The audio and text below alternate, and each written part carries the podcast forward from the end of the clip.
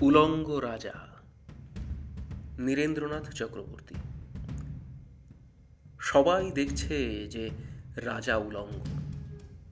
তবুও সবাই হাততালি দিচ্ছে। সবাই চেঁচিয়ে বলছে, সাবাস সাবাস! কারও মনে সংস্কার, কারও ভয়। কেউ বা নিজের বুদ্ধি অন্য মানুষের কাছে বন্ধক দিয়েছে। কেউ বা পরান্নভোজী কেউ কৃপা প্রার্থী, উমেদার প্রবঞ্চক। কেউ ভাবছে রাজবস্ত্র সত্যি অতীব সূক্ষ্ম, চোখে পড়ছে না যদিও তবু আছে। অন্তত থাকাটা কিছু অসম্ভব নয়।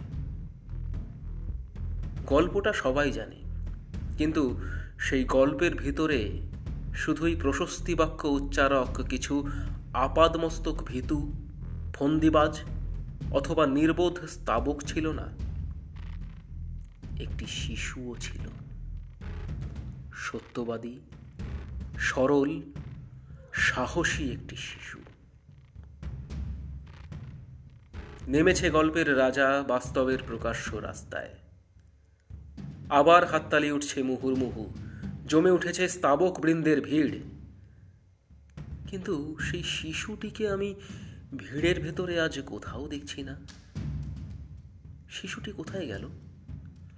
কেউ কি কোথাও তাকে কোনো পাহাড়ের গোপন গুহায় লুকিয়ে রেখেছে? নাকি সে পাথর, ঘাস, মাটি নিয়ে খেলতে খেলতে ঘুমিয়ে পড়েছে কোনো দূর, নির্জন নদীর ধারে? কিংবা কোনো প্রান্তরের গাছের ছায়ায়? যাও, তাকে যেমন করেই হোক খুঁজে আনো। সে এসে একবারই উলঙ্গ রাজার সামনে নির্ভয়ে দাঁড়াক।